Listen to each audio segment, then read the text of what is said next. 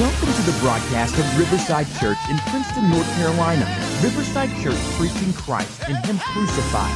For more information, check out our website at www.riversidefwb.com.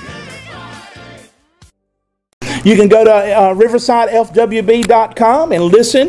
We're also going to be recording for television. But Adam is not very soft-spoken, but I've got his microphone right here for those who like a little bit of a loud church. I know you are used to me yelling in your face. Adam can do that, but we've got this for backup. If you can't hear him, you need to say, I can't hear you, preacher, and we'll make sure this microphone gets cut off. Would you welcome Adam Street here this evening?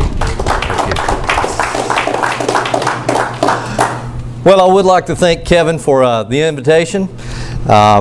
Kevin is a good friend of mine. I remember when I was just a little boy, 2 or 3 years old, sitting in my mama's lap, I would go and hear Kevin preach, and he would just preach the Word of God. I like to kid Kevin. I've only known Kevin about 3 years, but he and I have become really good friends, and he is a godly man. And so you are blessed as a pastor. And I ask for your prayers at the church where I pastor as well. We're in the process of having church revitalization and just bringing the church back where it needs to be gospel-centered again and to be out in the community. Now, if you have, if my pages turn a little bit, I've got a little fan under here, so just bear with me. But tonight I'm going to be reading two texts, and we're going to be looking at those. The first one's out of 2 Timothy, so I invite you to turn there. 2 Timothy chapter 3. We're going to look at 2 Timothy chapter 3, and we're going to look at verses 14 into the 4th chapter through verse 4, and then we're going to go to 2 Peter. So I'm going to go ahead and read both of those so that if the Lord decides to take me home, at least His Word will get read before I go here. All right. 2 Timothy chapter 3, verse 14, to get us started. But as for you, continue in what you have learned and firmly believed, knowing from whom you learned it, and how from childhood you have been acquainted with the sacred writings, which are able to make you wise for salvation through faith in Christ Jesus. All Scripture, underline that, all Scripture is breathed out by God and profitable for teaching, for reproof, for correction, and for training in righteousness, that the man of God may be complete, equipped for every good work. I charge you in the presence of God and of Christ Jesus, who is to judge the living and the dead, and by His appearing and His kingdom, preach the Word.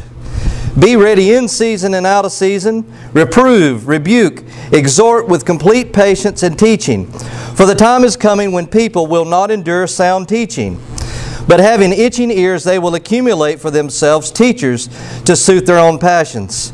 And they will turn away from listening to the truth and will wander off into myths. Now I'm going to flip over. You don't have to flip, but if you want to, you're welcome to. I'm going to read 2 Peter chapter 1, 18 through 21. The Word of God says this, we ourselves heard this voice, this very voice, born from heaven. For we were with Him on the holy mountain. And we have the prophetic word more fully confirmed, to which you will do well to pay attention, as to a lamp shining in a dark place, until the day dawns and the morning star rises in your heart. Knowing this first of all, that no prophecy of Scripture comes from someone's own interpretation. For no prophecy was ever produced by the will of man, but men spoke from God as they were carried along by the Holy Spirit. May God bless the reading of His Word. Recently, a popular pastor on Twitter said the following words, the Christian faith does not rise and fall on the accuracy of 66 ancient documents. It rises and falls on the identity of a single individual, Jesus of Nazareth. Now, of course, this sounds good on the surface, but it was a controversial statement because it was untrue. You say, what's wrong with that? Well, this pastor later took that down, but what this demonstrates is that we have strayed so far from biblical Christianity, we can't even understand what biblical Christianity is anymore. We've lost our way. We are not people of the Word. As your pastor said earlier, this is the Five Solas revival, and we're talking about sola scriptura tonight, or Scripture alone. And if we go back in time, at the time when this Reformation happened, the Catholic Church held all the cards. They held all the Bibles. The Bible was not for the common man. What the church said went. If the Bible agreed with it, fantastic. But if not, it didn't matter because they were the authority. And the Reformers said, no, that's not right. Scripture must be the only authority. It must be the ultimate authority. And so this Reformation took place where you and I this evening, hold up your Bible if you got it tonight. That's a privilege tonight, church. You have that because of what happened after the Reformation. It took the Bible and it put it in your hands. And it meant that you yourselves, you don't have to go to a priest. You don't have to go to your pastor to find out about Jesus. You don't have to go to your pastor to find out, how do I be a better Christian? You have the Word of God and you can approach it. You can approach the throne of God. You can hear from the voice of God. And you can mine the riches of Scripture. I encourage you to do that. It's an incredible privilege, but it's a privilege that today in 2022 we don't act like we have, or we don't use that privilege. It's because we're enlightened individuals today. We're educated human beings that roam the earth. We don't have any need of an ancient book to tell us what to do or how to live, or tell us that it's any different than any other books. But that's not just outside the church. You say, boy, the heathens live that way. We don't live that way in the church, but we do sometimes. We begin to ask questions, and some of them are good questions, and some of them are doubtful questions. We begin saying, can I really trust these books? Isn't this just what man wrote? Isn't this just the opinions of some out-of-date misogynistic men of a culture long ago who promote injustice and inequality? Is it enough for me to live by? Isn't there more? Isn't there a way I can hear God? And all of these things, while we are not called to be devoid of questions, we are to question, we are to look at God's Word and say, why did God write this? What is God saying to me? Can I see what's going on? All of those things are good, but sometimes we begin to undermine God's Word. And I want us to look at these two passages tonight and answer the question, can you trust the Word of God? Now, everyone in here, I'm sure, would say, yes, I can trust the Word of God. But when the rubber meets the road, when someone challenges your faith, when you begin to see those things and those things come bombarding to you in everyday life, we begin to get shaky on this area. So I want you to know tonight that you can trust this. It's not just a guidebook. It's not just a different way. It is the very Word of God you must live your life by. So let's dive into the Scriptures. First of all, and we will start looking in the passage of Timothy here. We can trust the Word of God, or rather, we know the Word of God is the final Word because it is trustworthy. Look what he says in chapter 3, verse 14. But as for you, continue in what you have learned and fully believed, knowing from who you learned it, and from childhood how you have been acquainted with the sacred writings, which are able to make you wise for salvation through faith in Christ Jesus. Now, Paul was writing, of course we know, to a young pastor named Timothy. Pastors need other pastors. I'm thankful for my brother over there. He keeps me humble. He shows me my faults, but he encourages me too. And he was talking to him about the evil that is intensifying outside the church and that is creeping inside. And he's telling him to press on. And he says, you can trust the Word of God because it is credible. He talks about sacred writings here in the verse 15. He says, the sacred writings in the Old Testament. Now, something we need to realize tonight. The Old Testament didn't just fall out of the sky. In fact, you have a Bible because of years and years, we're talking centuries of Hebrew scholars in the Old Testament. We'll get to the new in just a moment. But they passed along, they wrote it, and they were meticulous about keeping it. You can trust the Old Testament. And Hebrew boys began studying this Word at age 5. And he said, you know this Word, you know it's been passed down, you know it's trustworthy. We ought to know also that by the time of Jesus walking the earth in flesh, that the Hebrew Bible as we know it was settled. Many people will say, well, there's lost books. There's books that they didn't include in there. That's not true. Those books are lost because they don't contain anything that will save you. They are wrong. They are not supposed to be in there. You have the complete Bible you are supposed to have this evening. And by the time of Jesus, Jesus affirmed all of these Bibles. He talked about the law. He talked about the poetry. He talked about the history. And all of the epistles and the apostles bear that out.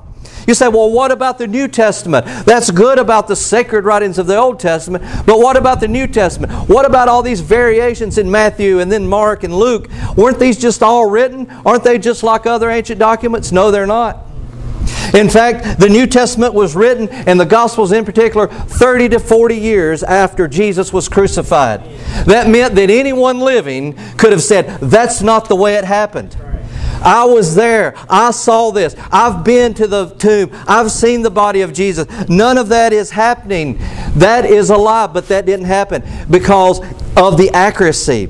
You need to know this evening that the New Testament has more copies surviving than any other ancient document of that time. We have over 5,000 manuscripts that are still in existence. Not even the Iliad, the Odyssey, or any writings about Alexander the Great can share that. Amen. In fact, scholars say that we can recreate the original text of the New Testament with a 92.6% accuracy. It is dead on. You have the Bible that you are supposed to have. Don't listen to the Da Vinci Code. Don't listen to all these lost gospels that people are telling you that it was just made up. It was just man's idea. You have the Bible and it's credible. But also because of what it accomplishes. And this devil's in the fan tonight, brother. It's trying to get me. Yeah, I may end up in Exodus before it's over, but we'll just keep on because it's all in God's Word. Now, Exodus is in the other direction. This blowing me into Revelation. What am I talking about this evening? But because of what it accomplishes, verse 15, he says, you are acquainted with these sacred writings, and they are able to make you wise for salvation through faith in Jesus Christ. The thing about this book is it's not just information. A few years ago, I was working a secular job. I was in between churches, and I was reading my Bible. It's something I did every day on break. And a gentleman asked me, he said, why do you read that book every day? I said, because it gives me something. I lead my life by it. He said, but you've read it before. I said, oh, many times. He said, I get tired of reading the same book. I said, no, you don't understand.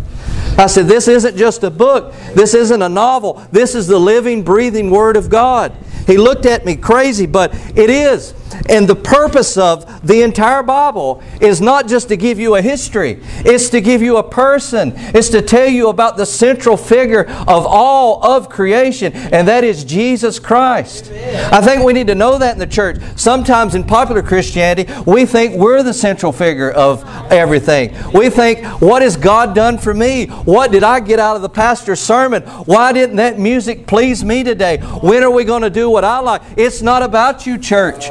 We don't come to worship you, church. We come to worship Jesus, and it's about Him. Amen. Amen. I like it here. They amen. I like this. This is good. I'll come back again. But God's Word does exactly what it's designed to do, and it's designed to point you to Jesus. It's to tell us that you and I were created in a perfect world, but you sinned and I sinned, and our father and mother, Adam and Eve, sinned, and we were cast into rebellion, but God the Creator made a way. We call this the doctrine of infallibility. It means that Scripture does not fail. God's Word does not fail. I will preach tonight. You may not come. You may not respond. You may say, preacher, we never want you to come back. That's okay because God's Word will accomplish its purpose. You can put your trust in this because it's not about text. It's about a person. Amen. But secondly, I want to share with you tonight that God's Word is the final word, and you can believe it because it is sufficient. Listen to what he says in verse 16. Now, I told you to underline. Now, if you're one of those folks that don't underline in your Bibles, you think it's too holy, that's okay. Just stare at that word for a few minutes, okay? All Scripture, not the parts that I like, not the parts that I don't like, but all Scripture is breathed out by God and is profitable for teaching, for reproof, for correction, for training in righteousness, that the man of God may be complete and equipped for every good work. You see, the purpose of God's Word also is to bring you into maturity.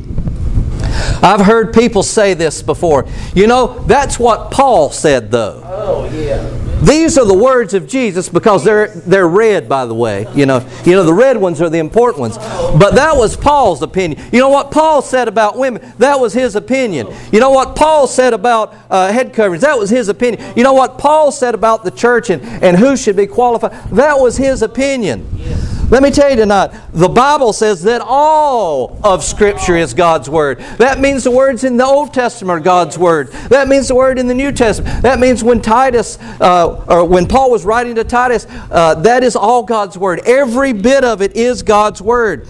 In fact, what that means is it says all Scripture, and maybe in your translation it says is inspired, but literally it is breathed out. That means every letter, every word, every line, every page, every single chapter is exhaled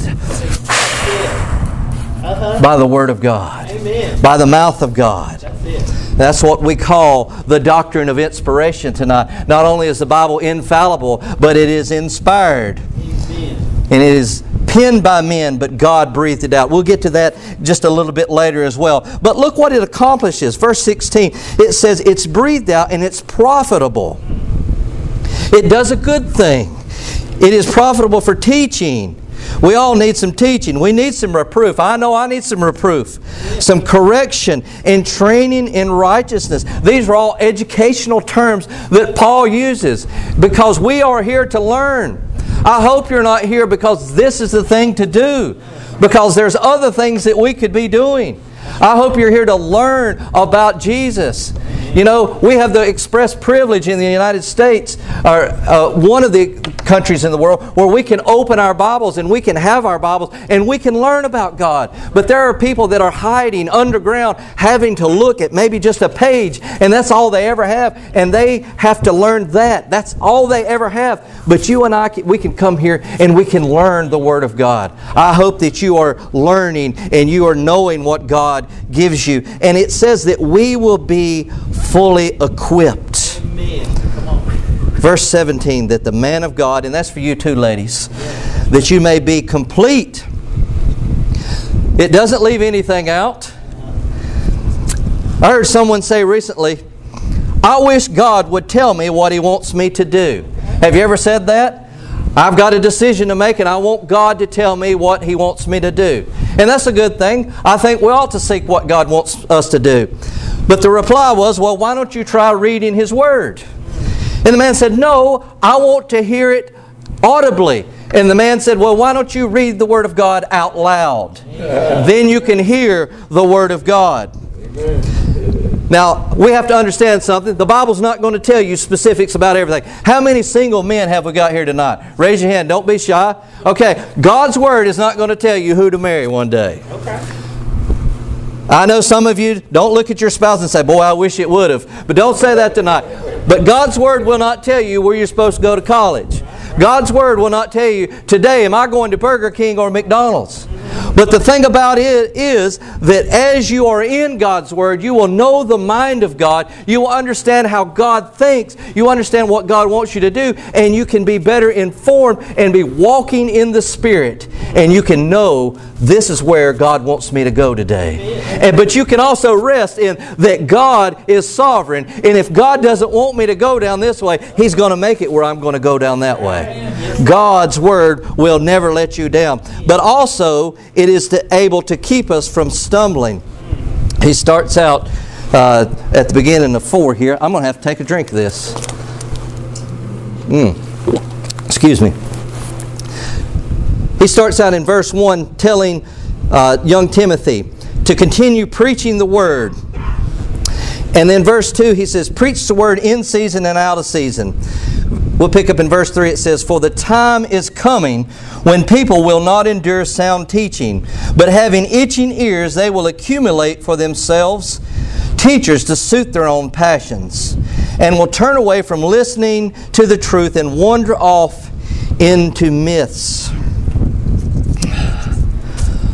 Paul tells him the time is coming.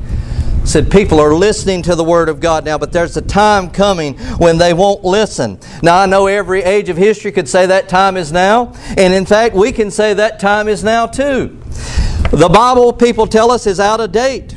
It's archaic. It's oppressive. It's not my truth. It is on the wrong side of history. And the Bible says, Paul's telling them that these people will accumulate teachers. They will heap them up to tell them what they want. We have the most therapeutic culture of all time. It's all about me. It's all about making me feel good. Don't offend me. You better apologize to me. You better make it up to me. I'm going to go to the high priest Oprah for advice. I'm going to get a self-help thing, or we're going to turn to prosperity gospel where God is all about me and what I want, and God is a genie and it's all about me. And Paul is saying the time is coming when they will make it all about them. Dear church, don't make it all about you. Amen. We have experts, even in the church, affirming transgender and homosexual unions and pastors. We can no longer define what is a woman. Amen. We have a man competing on a woman's swim team, and we celebrate it. We have a man serving in the cabinet of the United States that is a transgender woman and is called the Woman of the Year. It is because we have lost our minds, we have lost the anchor, and we have wandered off into this madness. And the sufficiency of Scripture says, if you will get into the Word of God, it will keep you from getting into all of this. You see, what we don't understand is the world is catechizing us. The world is preaching. The world is teaching us. The world says, we don't believe in religion. Don't you listen to them. The world is telling you, this is what you believe. This is how you offer your penance. This is how you absolve your guilt, and you had better live this way or you will face condemnation. You see, it's another gospel. They're just stealing from us. But God's Word is able to make us into the image of Christ and keep us from that. But then finally, the Word of God is authoritative, and this is where we're going to turn over to 2 Peter. Let's turn over to 2 Peter chapter 1, verses 19 and 20. 19 through 21. The Word of God is greater than our experiences. Amen. I want you to notice in verse 18 what he says. Peter's, and he's finishing up something he's talking to, and I kind of cut in the middle of it. But he says, we ourselves, he's talking about the apostles, heard this very voice born from heaven, for we were with him on the holy mountain. Peter walked the earth with Jesus Christ. What a testimony. Peter saw the breaking of the bread for the 5,000. Peter saw the calming of the storm, the raising of Lazarus. Peter saw the empty tomb. And Peter here is talking about the transfiguration, one of the greatest things that ever happened while Jesus was on the earth. All of these things. And he is saying, I was there. But I want you to notice what he says. Verse 19 says, and we have the prophetic word, that's the Word of God, more conformed. Pay attention to that. Now, what does that mean for us? What Peter is saying is that even if we have all of these things, even if I saw all these things, even if I tell you from my mouth what Jesus did, you need to pay attention to the Word because it even has more authority than my words. Listen, I've had some experiences with Jesus. I've been on the mountaintop. I've prayed and saw God do wonderful things. But none of that compares to what the Word of God is. You see, today, though, what we want to do is we want to elevate experience above truth. Everyone's experience. I had an experience. In fact, we do this in the church, don't we? I had an experience with the Lord. And I want you to have an experience with the Lord, but I want it to be tethered into Scripture. Amen. I have people say, I saw a sign. I was getting ready for work the other day, and I saw a cloud, and it had a shape like Jesus. And that told me that I needed to go down, and I needed to make this decision. Folks, that could just be a cloud. I'm not saying that God doesn't speak to you, but I am going to tell you that if it does not match up with God's Word, God did not speak to you. Amen. Amen. A few years ago I heard someone say, you know what, I made a decision to move and I didn't know if I was going to move or not, and I was going down the road and I saw a sign that said the King's Highway this way, and I thought, God has told me to go on the King's Highway and this is the way I should go. And that was one of the worst mistakes of that person's life. But the experience has to be under God's Word. Listen to what he says about the power of God's Word. He says, the Word is more fully conformed, to which you would do well to pay attention as to a lamp shining in the dark place until the day dawns and the morning star rises in your heart. That's because God's Word can do what no other thing can do. You can get knowledge out of books. You can become educated, but you can't see out of the darkness until you open this Word. People are not saved apart from reading God's Word. People do not suddenly wake up one day and say, you know what? There must be a God. I want to become a Christian. I want to put my faith in Christ. People have to hear the Word of God. Preaching and the Word of God is the way in which people come to know Jesus Christ. It is the only way. It is the God-ordained way, and it is what we believe. But also because of its origin. Look what he says in verse 20.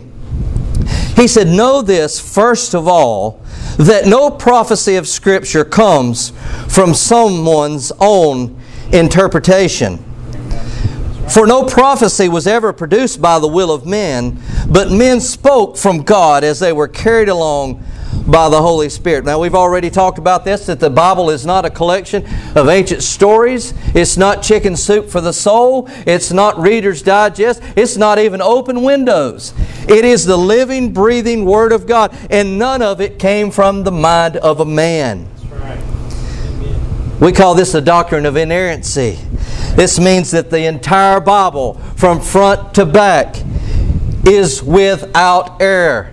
Now, there's a lot of people in church, they'll say, I believe the Bible is inspired. I believe the Bible is infallible. It does what? But I can't believe that it's inerrant. It's got to have some errors. It doesn't match up with some of the things I believe. It doesn't match up with some of the things that the world says. So what I'm going to do is I must make the Bible fit what the world says. And that's not what we're called to do, dear church. We're called to submit everything to the Word of God, to the Spirit of God. In all matters, it is without error. Verse 21 says this, for no prophecy was ever produced by the will of men, but men spoke from God as they were carried along by the Holy Spirit. You know, this is a beautiful picture of what inspiration is. It's a picture of a boat that raises its sails on a windy day. And that wind so fills up that sail and it begins to push that boat in the direction and drive it where the wind wants to take it. That's what happened when men wrote the Bible. Men penned it, but God so superintended it that it is perfect, it is accurate, and it is authoritative. I want to tell you tonight, you can trust this Word. You can believe this Word. It is inerrant. It is infallible. It is inspired, and it is 100% trustworthy. You can find Jesus Christ in this book. You can trust to it with all matters of salvation. I don't know you folks tonight. I don't know what you're going through, but I know that you're human beings, and I know that you hurt. I know that you have loneliness. I know some of you, your lives are a mess. I know some of you may have married trouble that your pastor doesn't even know about. I know some of you wish your children would talk to you. I know some of you watch the news every day and you think it's getting worse and worse and worse, and when is it ever going to end? Is Ukraine going to happen there? Is it going to happen in the U.S.? Will these prices ever stop skyrocketing? Am I going to be able to afford things for my family? But I want to tell you, the Word of God can comfort you. Amen. And you and I can go to this Word. It is trustworthy. So I want you to hear tonight that you can go to the Word of God, and the Word of God can breathe life back into the church again. This is called a revival, and you can't manufacture a revival. You can't bring great speakers in to have a revival. You can't bring a church back to life with a speaker. You can't just do enough programs to bring a church back to life. But revival comes when the church grabs a hold of Scripture and says, this alone is what I will hold on to. I will will live by, I will die by, and I will make all my decisions based by, I will vote by, I will do business by. This is the Word of God, and I will live by it alone. Amen. I'm going to turn over your pastor because I don't think I can talk anymore. But I want you to go out of here knowing that this is God's Word, and you should never ever doubt it, and you can trust every bit of it. Brother Kevin?